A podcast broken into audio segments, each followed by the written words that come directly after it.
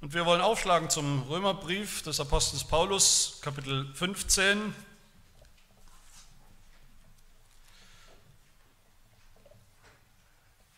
sind in einer Predigtreihe durch diesen Brief, die uns schon länger beschäftigt und wir hören heute auf die Verse 8 bis 13 aus Kapitel 15.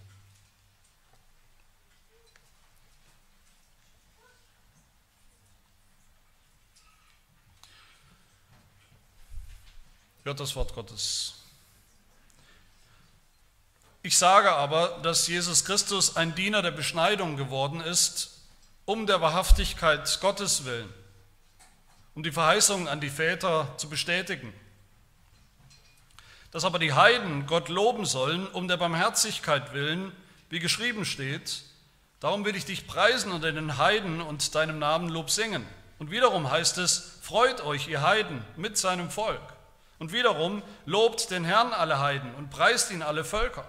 Und wiederum spricht Jesaja, es wird kommen die Wurzel Isais und der, welcher aufsteht, um über die Heiden zu herrschen. Auf ihn werden die Heiden hoffen. Der Gott der Hoffnung aber erfülle euch mit aller Freude und mit Frieden im Glauben, dass er überströmt in der Hoffnung durch die Kraft des Heiligen Geistes.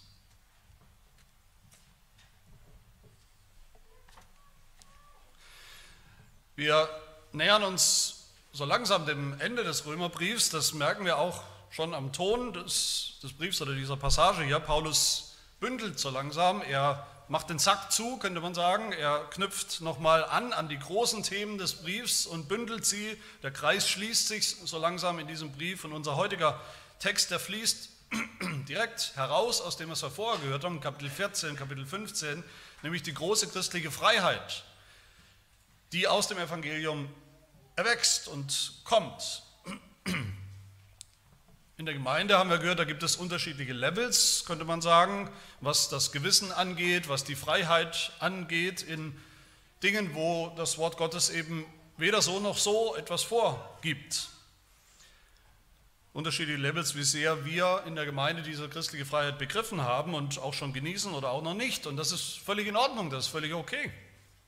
Was zählt, haben wir gehört, ist, dass wir uns immer bewusst machen, über unsere Geschwister, so anders sie vielleicht sein mögen, warum sollte ich den anderen richten, über ihn urteilen?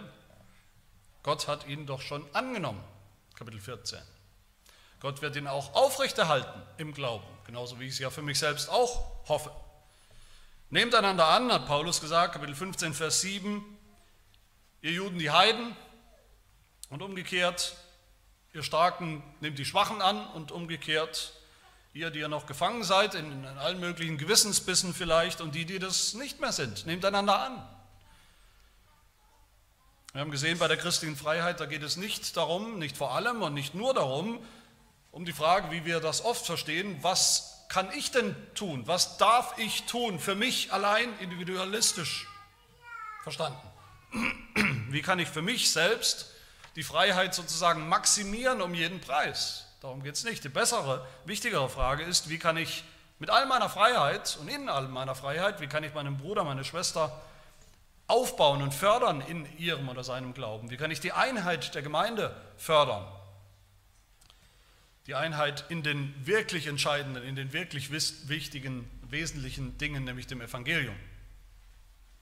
Und dann bündelt Paulus das alles nochmal hier man könnte sagen, Paulus ordnet das alles nochmal ein in Gottes große Geschichte, in Gottes große Heilsgeschichte, mit der der Römerbrief ja schon gleich angefangen hat.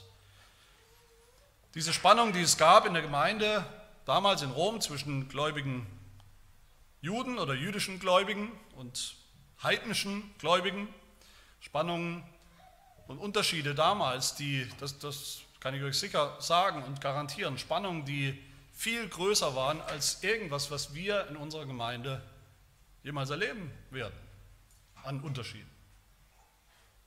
Paulus greift diesen Faden hier wieder auf. Das ist zuallererst die Geschichte des Alten Testaments von Gottes altem Volk, den Juden.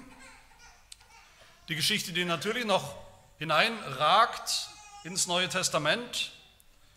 In Rom, wohin der Brief ja ging und vielen, an vielen anderen Orten gab es ja schon christliche Gemeinden und da waren auch viele Juden, die gläubig geworden sind, aber viele eben auch nicht. Und weil Gott mit diesem Volk angefangen hat, schon vor ein paar Jahrhunderten oder Jahrtausenden sogar schon, ihnen sein Heil versprochen hat. Deshalb sagt Paulus am Anfang des Römerbriefs schon, das Evangelium ist Gottes Kraft zur Errettung für jeden, der glaubt, aber zuerst für den Juden. Dann aber auch für die Griechen oder die Heiden, der Sammelbegriff für alle Nichtjuden eben, für all die, die zunächst mal überhaupt nichts zu sagen hat, überhaupt nichts zu melden hat, überhaupt keinen Anspruch haben auf irgendwas, irgendwas Gutes von Gott. In dem Dorf, wo ich aufgewachsen bin, Hauen-Eberstein, Eberste, wie wir sagen, da gab es eben die Alteingesessenen, die Urbadner, die Ureberster und alles andere waren, wie wir gesagt haben, Neigschmeckte. Das waren also Leute, die später dahin gezogen sind und die wurden mit Recht eben mit Argwohn betrachtet. Es konnte ja auch sein, dass Schwaben darunter waren. Die hatten keine Rechte in unserer Mitte. Aber dass, dass in der Gemeinde überhaupt diese zwei Gruppen gibt in der Gemeinde, dass es überhaupt, dass Gott überhaupt erst Juden als Volk geschaffen hat, auserwählt hat, das war schon reine Gnade. Das war nichts, was Gott den, den Juden geschuldet hätte. Und dass er dann auch noch Heiden gerettet hat, der Gemeinde hinzugefügt hat, in dieselbe Gemeinde, auch das ist natürlich reine Gnade. Sowieso reine Gnade. Wir haben gesehen im, im, Römerbrief Kapitel 9 bis 11 vor allem, wie sich das in der Geschichte entfaltet hat, diese zwei Gruppen oder diese zwei Geschichten, diese zwei Stränge, dass man manchmal den Eindruck haben konnte, Gott hat die Juden auserwählt, ja, ursprünglich, dann haben die Juden nicht geglaubt, leider, das ging irgendwie schief, dieses Projekt, sie haben den Messias, das Evangelium, wollten sie nicht haben, wollten sie nicht annehmen, Gott hat irgendwie mit ihnen Schluss gemacht, aufgegeben, hat sie vergessen, dann kam Plan B, dann kamen die Heiden. Gott hat sich einfach den Heiden zugewandt, als Ersatzvolk sozusagen. Aber Paulus sagt dann in Römer 11, nein, Gott wird sich ja auch wieder den Juden zuwenden in Zukunft. Also so ein, wie so ein Pendel, was hin und her schwingt mit der Geschichte. Man weiß nicht so richtig, was da eigentlich los ist. Aber das war nicht der Fall. All das, all diese einzelnen Kapitel war immer schon Gottes minutiöser Plan. Ein Plan, den er auch erfüllt, ein Plan, der sich erfüllt bei jedem Menschen, den Gott zum Heil bringt, zum Heil auserwählt hat, aus den Juden, aus den Heiden, egal woher, aus allen Völkern, Nationen, inklusive uns Deutschen heute. Und hier am Text greift Paulus das eben nochmal auf, diese zwei Linien oder Gruppen, diese zwei Kapitel in Gottes Heilsgeschichte, die am Ende nur eins sind. In Vers 8 in unserem Text ist die Rede von der Beschneidung, die, ein Oberbegriff natürlich für die Juden. Und ab Vers 9 ist die Rede von den Heiden, allen, die nicht von Juden abstammen, die ganz anderen Kulturkreisen entstammen, ganz anderen Sprachen. Und Paulus bündelt hier diese Geschichte nochmal. Deshalb sagen auch viele Ausleger, vielleicht überraschend, wenn ihr den Text mitgehört, mitgelesen habt, viele Ausleger sagen, diese Verse 8 bis 13 sind eigentlich das Finale das große Finale des ganzen Römerbriefs. In wenigen Worten bündelt Paulus nochmal alles, was er bisher gesagt hat, diese lange spannende Geschichte, die viele nicht verstehen, bis heute. Gottes lange Geschichte mit Juden und Heiden. Und die kommt zum Ziel in der einen Gemeinde, dem einen Volk, wo dasselbe geglaubt wird, dasselbe Wesentliche geglaubt wird. Bei aller Freiheit, die es auch noch gibt, derselbe Messias, derselbe Christus, wo mit einem Mund gemeinsam dasselbe bekannt wird.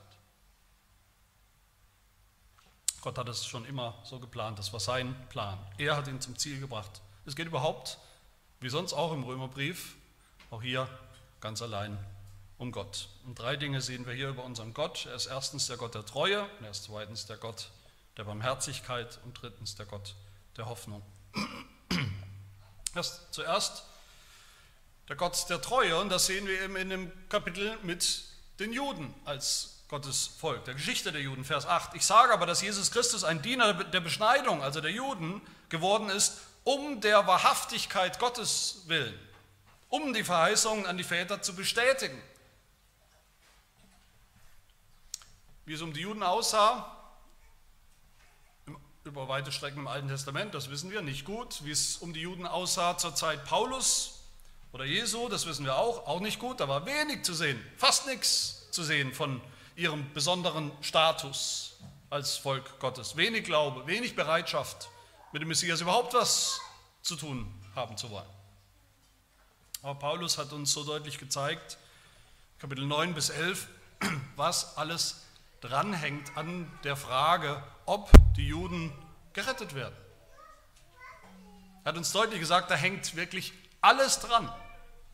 Alles hängt daran. Gottes Ehre hängt daran, ob die Juden gerettet werden. Gottes Ruf hängt daran.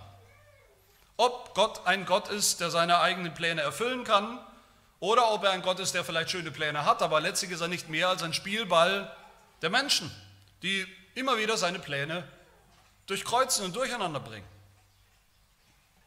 Und so sagt es Paulus hier auch nochmal ganz deutlich, um der Wahrhaftigkeit Gottes willen ist Jesus der Messias der Juden geworden. Musste er. Musste er kommen, zuallererst. Die Wahrhaftigkeit Gottes. Ob Gott wirklich Gott ist. Ob er wirklich ist, wer er immer gesagt hat, er ist. Ob er tun kann, was er verspricht. Oder ob er ein Lügner ist. Ein Nicht-Gott. Das hängt daran, dass Gott mit den Juden zum Ziel kommt. Seine Treue hängt daran. Sein Bund, sein Versprechen hängt daran. Für die Juden war das das Thema schlechthin, das haben wir auch mehrfach gesehen. Diese Frage war die Frage schlechthin, ist Gott wirklich treu? Ist Gott zuverlässig? Wird er uns retten? Er hat es doch versprochen. Wird er uns retten, trotz unserer Fehler, trotz unserer Schwächen, trotz unserer Sünden? Und mit Recht war das ihre Hauptfrage. Ich weiß nicht, ob ihr euch erinnert an die Krise von Kapitel 9 im Römerbrief, die Krise von der Gerechtigkeit Gottes, die Krise der Treue Gottes. Was, wenn Gott nicht treu wäre? Wo man ja den Eindruck haben kann, er ist seinem Volk nicht treu. Was, wenn Gott sein Wort nicht halten wollte oder könnte? Wenn sein Wort hinfällig ist, vielleicht. Was würde das heißen? Für uns, die Juden, aber viel schlimmer noch, was würde das heißen oder aussagen? Über Gott. Ein untreuer Gott, der verspricht und nicht hält, wäre für Paulus und für uns alle eine Katastrophe. Aber selbst für die ungläubige Welt ist das eigentlich die Frage, die viele stellen, auch heute. Ist euer Gott, wenn Sie uns anschauen und wissen, was wir glauben oder bekennen, fragen Sie oft, ist euer Gott zuverlässig? Ist er treu? Kann der tun, was er sagt? Kann er halten, was er verspricht? Oder ist er letztlich, was viele denken, genauso unzuverlässig wie alle anderen, in Anführungsstrichen, Götter der Welt, denen alles Mögliche nachgesagt wird, aber nichts davon passiert. Das haben die Nachbarn, Nachbarvölker, den Juden ja immer wieder vorgeworfen, dass sie sich sie als das auserwählte Volk Gottes haben alle, ihr habt alle möglichen Versprechen von eurem ach so großen Gott. Scheinbar.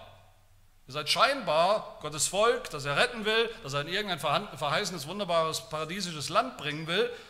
Aber man sieht halt nichts davon. Ergo ist Gott ein Lügner.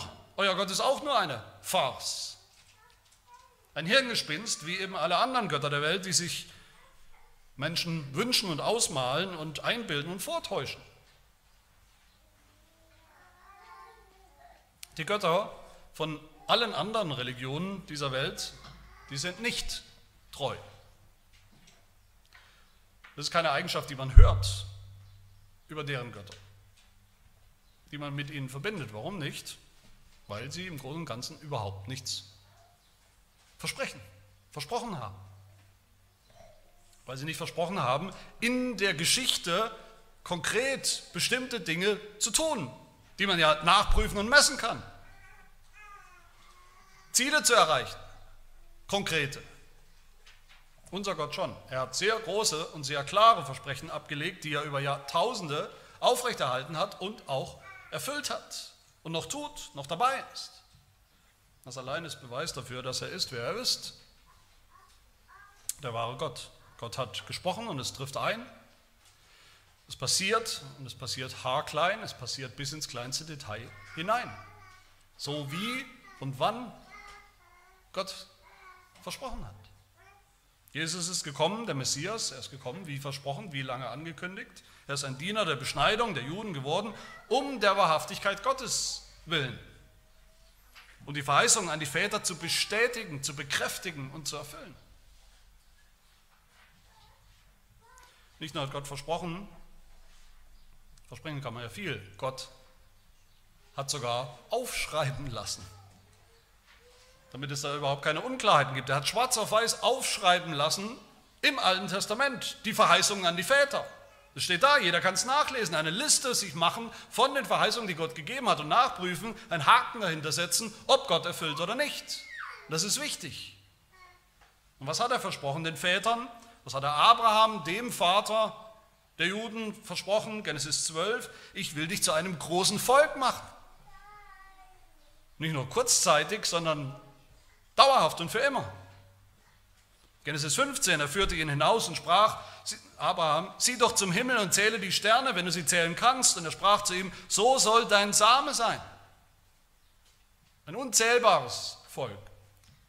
Einen ewigen Bund hat Gott versprochen, Genesis 17, für immer der Gott seiner Nachkommen zu sein.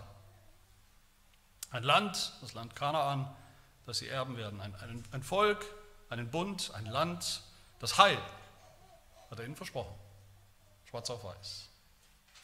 Und Gottes Treue, Gottes Wahrhaftigkeit hängt an der wortwörtlichen Erfüllung von diesen vollmundigen Versprechungen. Und deshalb hängt auch die Hoffnung der Juden daran. Das eine steht und fällt mit dem anderen. Erinnert euch an den Bund mit Abraham, an den, an den, Anfang, eigentlich den Anfang der Geschichte des Volkes Israel, wie Abraham Opfertiere äh, zerteilen sollte und äh, einander gegenüberlegen sollte wie Gott da deutlich gemacht hat, wie er versprochen hat, mit einem Eid in dieser Zeremonie deutlich gemacht hat, wenn ich Gott meinen Bund nicht halte, wenn ich meinen Bund brechen würde, wenn ich mein Wort brechen könnte, dann könnt ihr mich gleich töten, so wie diese Opfertiere. Dann bin ich nicht Gott. Und Paulus hat das immer verstanden, dass Gottes Treue daran hängt, ob er sein Versprechen an die Juden wirklich wahr macht.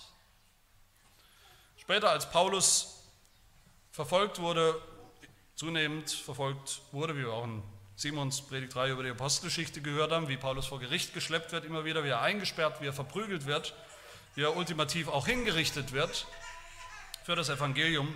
Da sagt derselbe Paulus in Apostelgeschichte 26, Jetzt stehe ich vor Gericht wegen der Hoffnung auf die Verheißung, die von Gott an die Väter ergangen ist. Deshalb steht er vor Gericht weil er selbst die Hoffnung hatte auf die Verheißung, die Gott den Vätern gegeben hat.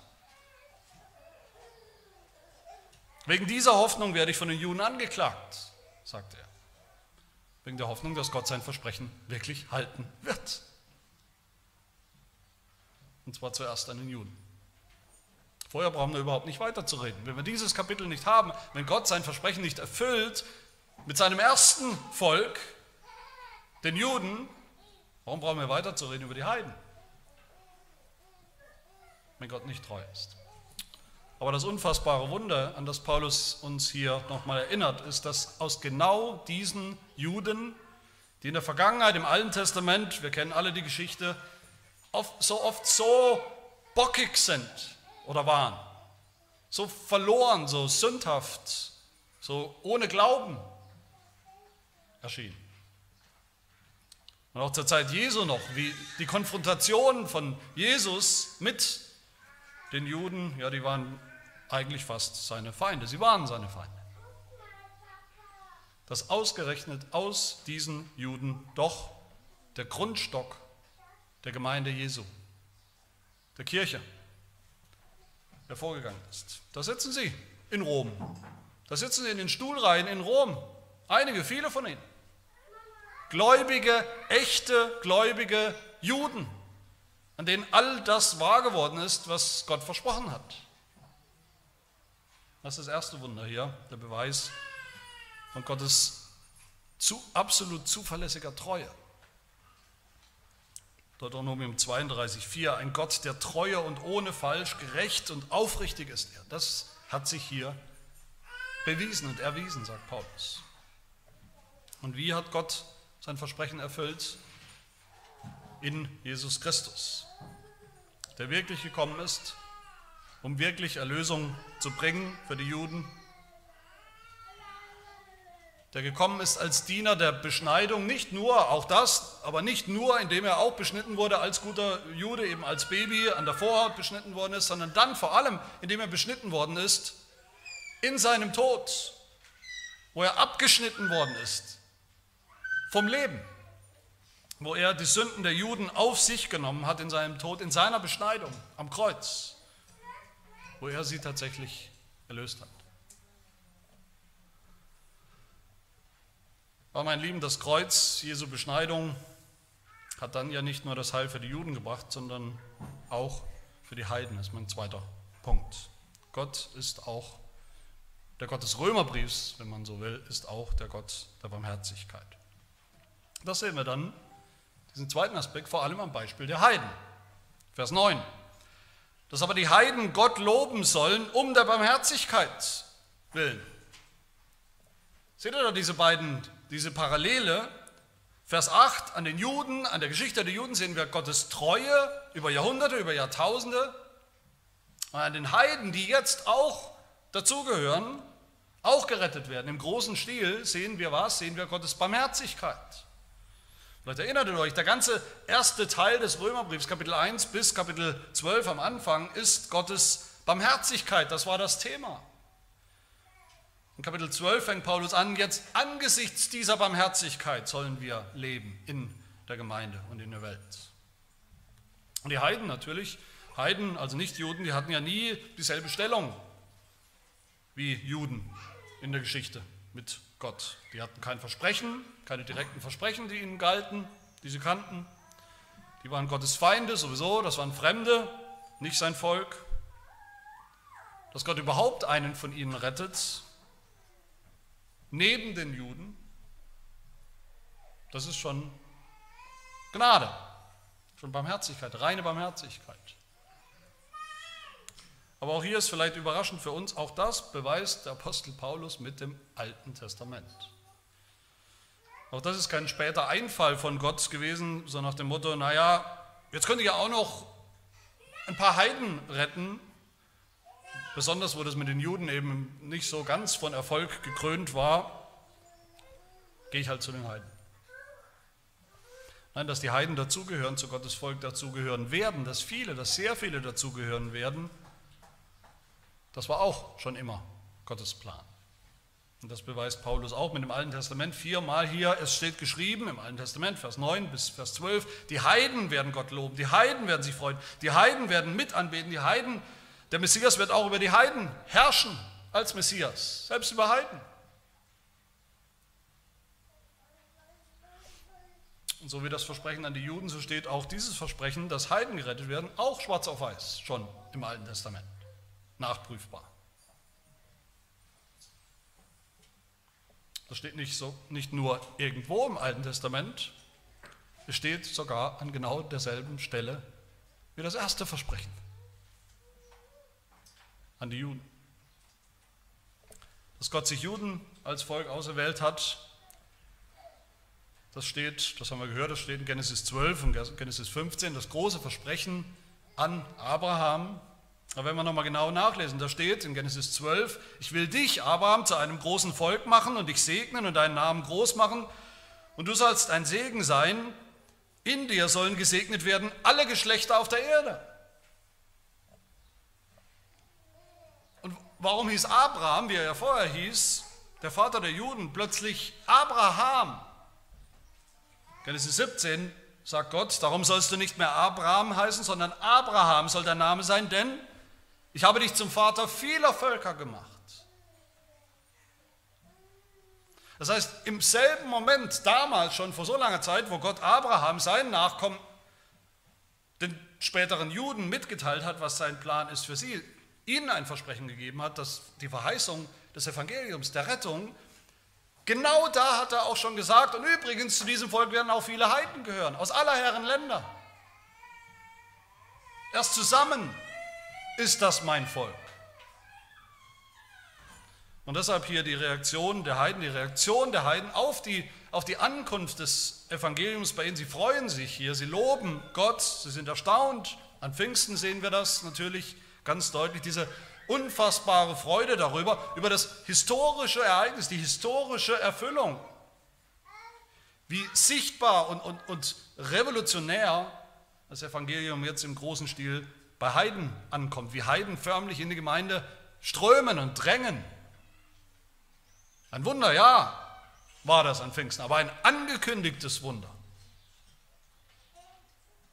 Und das Wunderbare ist, dass diese Heiden Feinde Gottes eigentlich, Feinde Israels, die so anders waren, in jeder Beziehung anders waren, die an alle möglichen Götter vorher geglaubt haben, die abergläubisch waren, die meisten, meisten von ihnen bis zum Abwinken, dass auch aus diesen ein Grundstock der Gemeinde, der Kirche Jesu, ein genauso wichtiger Teil der Gemeinde hervorgegangen ist und noch wird in Zukunft, wie Gott auch schon immer versprochen hat. Das ist das zweite Wunder in unserem Text. Die Geschichte der Juden mit all den Schwierigkeiten, wie sie doch endet oder noch weitergeht, beweist Gottes Wahrhaftigkeit ohne jeden Zweifel. Und die Geschichte der Heiden, die keinen Anspruch hatten, die sowieso nur dazukommen konnten aus schierer Gnade, die beweist Gottes Barmherzigkeit. Das ist Paulus Argumentation hier in diesen beiden großen Geschichten oder Kapitel von Gottes Heilsgeschichte. Aber Paulus geht noch weiter. Nicht nur kommen diese beiden Geschichten zum Ziel, hier,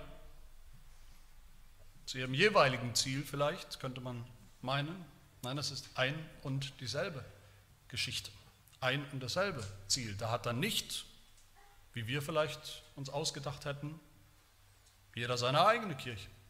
Die Juden ihre eigene, ihre Form des christlichen Lebens mit jüdischen Restbeständen vielleicht.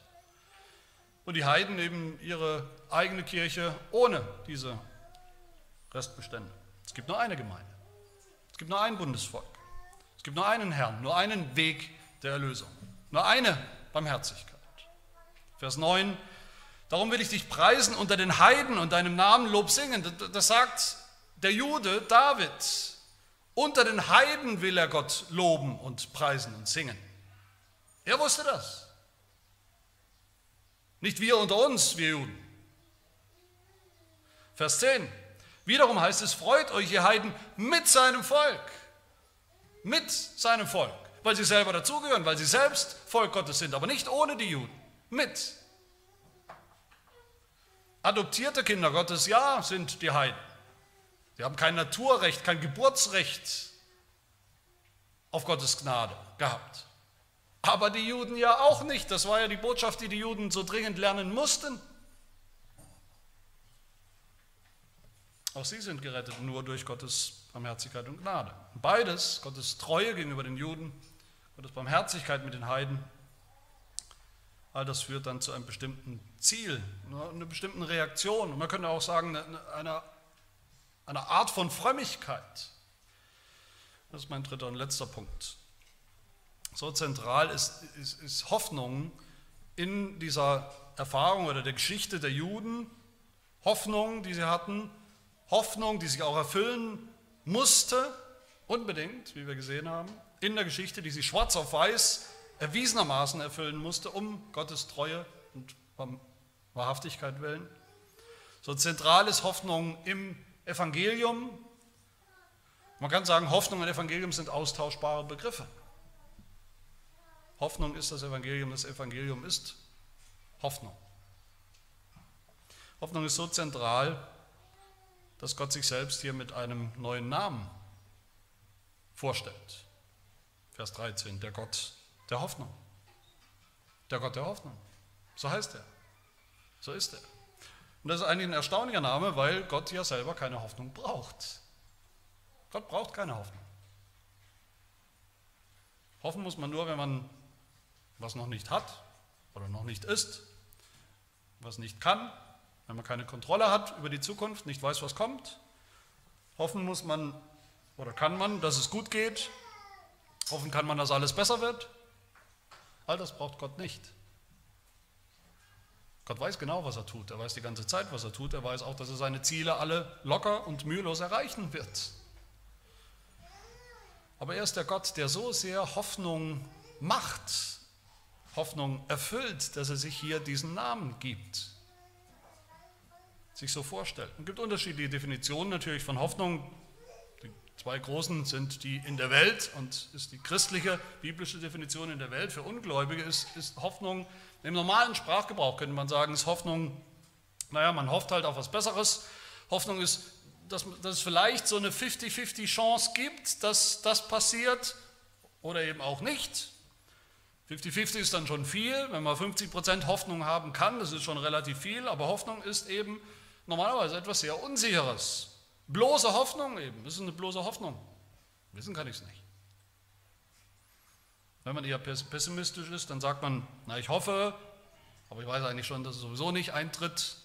Als guter Pessimist, wenn ich optimistisch bin, dann sagt man, ich hoffe halt trotzdem. Ich weiß zwar, immer wieder geht es schief, aber ich, ich hoffe trotzdem immer weiter. Hoffnung stirbt zuletzt, auch wenn ihr überhaupt keinen Grund habt dazu. Ich hoffe trotzdem immer weiter. Ich hoffe ins Blaue hinein, hoffe ich noch. So ist der Optimist. Aber Hoffnung, die Hoffnung der Welt kennt im Großen und Ganzen keine Grundlage. Die ist einfach ein Selbstzweck. Christliche Hoffnung ist wirklich völlig und radikal anders, auch schon im, Sprach, im biblischen Sprachgebrauch. Christliche Hoffnung, biblische Hoffnung ist Vertrauen auf etwas ganz Konkretes auf ein Versprechen, das Gott uns gegeben hat, auf das, was er gesagt hat, in seinem Wort schwarz auf weiß gesagt hat. Nichts Nebulöses, es steht da. Es ist ausgesprochen. Hoffnung ist eine gewisse Sache in der Bibel, eine sichere Sache. Es ist keine 50-50 Chance. Wir hoffen auf was, das wir noch nicht ganz haben, ja. Deshalb Hoffnung. Aber wir hoffen auf etwas, das wir ganz sicher haben werden. Mit Gewissheit. Kolosser 1, Vers 5. Um der Hoffnung willen, die euch aufbewahrt ist im Himmel, sagt Paulus. Die Hoffnung ist aufbewahrt, die Hoffnung ist schon da. Wir haben noch nicht das, die ganze Erfüllung davon, aber sie ist so sicher im Himmel aufbewahrt. Da kann nichts schiefgehen. Wir haben eine begründete Hoffnung, nicht irgendeine grundlose Hoffnung ins Blaue, und sie ist begründet in Gott der treu ist, der wahrhaftig ist, der nicht lügt, nicht lügen kann. Titus 1, Vers 2, aufgrund der Hoffnung des ewigen Lebens, das Gott, der nicht lügen kann, vor ewigen Zeiten verheißen hat. Hebräer 10, Vers 23, lasst uns festhalten am Bekenntnis der Hoffnung, ohne zu wanken, denn er ist treu, der die Verheißung gegeben hat. Das ist der Grund. Darauf kann man hoffen. Die Hoffnung schaut nicht auf das, was wir vor uns sehen, die Möglichkeiten, die wir so sehen, wie das noch gut gehen kann, sondern auf Gottes Möglichkeiten, auf seine Fähigkeiten, auf seine Allmacht, auf sein Allmachtswort, wie Abraham uns das vorgemacht hat. Auch hier ist er ein Beispiel. Über Abraham sagt Paulus in Römer 4, Abraham hat da, wo nichts zu hoffen war, wirklich nichts, menschlich gesehen, nichts zu hoffen war, auf Hoffnung hin geglaubt, dass er ein Vater vieler Völker werde, gemäß der Zusage, so soll dein Same sein. Und die Hoffnung, unsere Hoffnung, christliche Hoffnung, lässt sich eben nachprüfen. Die muss sich beweisen und die wird sich beweisen. Und hat sich schon bewiesen. In Jesus Christus. Er war die Hoffnung der Juden, so ist er gekommen als Messias, die Juden. Er war die Hoffnung der Heiden, so ist er zu den Heiden gekommen, das Evangelium. Unsere Hoffnung ist nicht gasförmig, nebulös, kein Wunschdenken. Unsere Hoffnung hat einen Namen. Sie heißt Jesus Christus als Mensch im Fleisch, der tatsächlich gekommen ist. Nachprüfbar. Kolosser 1, 27. Ihn wollte Gott bekannt machen, was der Reichtum der Herrlichkeit dieses Geheimnisses unter den Heiden ist, Nämlich Christus in euch, die Hoffnung der Herrlichkeit. Christus ist die Hoffnung und er ist gekommen. Und zu diesem Gott der Hoffnung, betet Paulus hier in Vers 13 zum Schluss, der Gott der Hoffnung, aber erfülle euch mit aller Freude und mit Frieden, weil wir so einen Gott haben, deshalb haben wir Grund zur Hoffnung, zur festen, zu einer festen Hoffnung. Hoffnung auf das Heil, das ewige Leben, die Ewigkeit bei Gott, Hoffnung, dass wir alle ankommen, gemeinsam ankommen am Ziel, Juden und Heiden, Starke und Schwache, Raucher und Nichtraucher, Trinker und Nichttrinker, Maskenträger und Nicht-Maskenträger, Rockträger, Hosenträger, Zopfträger, zumindest weibliche, die, die noch essen oder nicht essen, trinken oder nicht trinken, die koscher essen oder die sich mit vollen Händen auf dem Fleischmarkt bedienen. Und wenn wir hier nochmal oder schon mal einen Schlussstrich ziehen wollen unter die großen zwei großen Teile des Römerbriefs, das tut der Apostel Paulus hier, Teil 1, Teil 2, die Barmherzigkeit und, und das christliche Leben, das Leben in der Heiligung. Wenn wir schon mal sozusagen Gesamtbilanz ziehen wollen mit Paulus, wie sieht dann das christliche Leben aus? Unterm Strich. Nicht, dass wir es nicht schon im Detail gesehen hätten, aber wie sieht es aus? Was ist die Haltung, die, aus, die daraus fließt? Wie sehen solche Christen aus im Gesamtbild? Was charakterisiert ihr Leben und ihre Haltung? Was wäre logisch, was wäre folgerichtig, was, was, was wäre eigentlich selbstverständlich als Frucht? Drei Dinge nennt Paulus hier zum Schluss im abschließenden Vers 13. Das allererste ist Freude. Das allererste ist Freude. Der Gott der Hoffnung aber erfülle euch mit aller Freude wir werden mit Freude erfüllt, gerade weil Gott so ein Gott ist, der seine Versprechen hält und schon eingelöst hat und noch restlos wird. Das erzeugt Freude. Freude ist eine der ersten, wenn nicht die erste Frucht im Glauben, aus dem Glauben. Freude ist auch eine Frucht von wahrer christlicher Freiheit, die nur aus dem Evangelium kommen kann. Deshalb gibt es auch in gesetzlichen Gemeinden so wenig Freude, aber viele lange, strenge Gesichter, wenn man die Freiheit nicht kennt. Aber der Gott der Hoffnung erfülle uns und erfüllt uns mit Freude. Zweitens mit Frieden, mit Frieden im Glauben. Der Friede kommt oder wächst aus dem Glauben. Friede zuallererst natürlich mit Gott, Friede mit Gott kommt aus dem Glauben. Friede mit Gott, aber nicht nur jetzt rein rechtlich sozusagen gedacht, vor Gericht, Friede mit Gott, Freispruch vor Gott, sondern auch die Erfahrung von Frieden in unserem Leben, in unserem Herzen. Der Friede, der alles Verstehen übersteigt. Der Friede eines ruhigen und reinen Gewissens in Bezug auf unsere Sünde auch im Genuss der Freiheit, die wir haben, von Gesetz. Freiheit von der Sünde. Freiheit von menschengemachten Regeln und Gesetzlichkeit. Auch der Friede in der Gemeinde kommt daher, aus derselben Quelle. Der Friede zwischen alten Feinden, Juden und Heiden, Badenern und Schwaben vielleicht auch, weiß ich noch nicht. Zwischen denen, die sich außerhalb der Gemeinde nie kennengelernt hätten, Friede und Friede auch unter denen, die in der Gemeinde sich vielleicht noch nie so richtig grün waren. Und dieser Gott der Hoffnung, der erfüllt uns dann drittens mit Hoffnung, dass ihr überströmt in der Hoffnung. Die Juden hatten zwischendurch zumindest oder über lange Strecken wenig Grund zur Hoffnung, wenn man das angeschaut hat, wie sie da gelegen haben als gescheitertes Volk, so sah es aus. Aber Gott ist der Gott der Hoffnung, der Hoffnung belohnt. Die gottlosen Heiden hatten keinen Grund zur Hoffnung. Epheser 2, Vers 12 erinnert Paulus die gläubigen Heiden daran, was sie mal waren. Er sagt, in jener Zeit wart ihr ohne Christus ausgeschlossen von der Bürgerschaft Israels, fremd den Bündnissen der Verheißung, ihr hattet keine Hoffnung und wart ohne Gott in der Welt. Aber Gott hat euch Hoffnung gegeben. Begründete Hoffnung auf Christus und in Christus. Wie wir schon in Vers 4 gehört haben, alles, was zuvor geschrieben worden ist, schreibt Paulus dort, wurde zu unserer Belehrung zuvor geschrieben, damit wir durch das Ausharren und den Trost der Schriften Hoffnung fassen. So sieht das christliche Leben aus. Das macht wahre Christen aus. Das sollen wir und das dürfen wir alle haben. Freude, Frieden und Hoffnung. Aber nichts davon machen wir. Das ist überhaupt nicht machbar. Freude machen wir nicht. Freude kann man nicht herstellen. Frieden stellen wir nicht selbst her, schon gar nicht mit Gott. Hoffnung erzeugen wir auch nicht selbst. Alles drei sind, wie gesagt, Früchte, Früchte des Evangeliums. Die wachsen von ganz allein. Früchte wachsen von ganz allein. Beziehungsweise in diesem Fall nicht von ganz allein, sondern das sind Früchte des Geistes die der Heilige Geist in uns hervorbringt, die er mehr und mehr in uns hervorbringt in unserem christlichen Leben. Der Gott der Hoffnung, der tut das.